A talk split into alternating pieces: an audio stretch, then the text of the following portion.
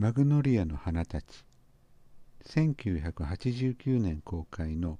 アメリカ映画です。監督はハーバート・ロス。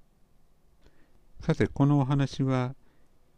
実話をもとにした舞台作品の映画化。病気のために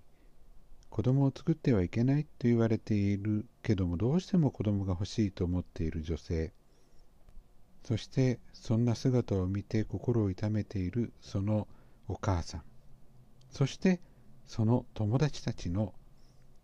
悲しいけども心温まるお話です。娘役にジュリア・ロバーツ、お母さん役はサリー・フィールド、そして他にもドリー・パートン、シャリー・マクレーン、ダリル・ハンナなどなど、なかなか魅力的な女性たちが登場します。この映画には悪い人が出てきません。泣いて笑って、笑って泣いて、やはりいい人に囲まれているというのはとても素晴らしいことだなというふうに思います。では今日はここまで。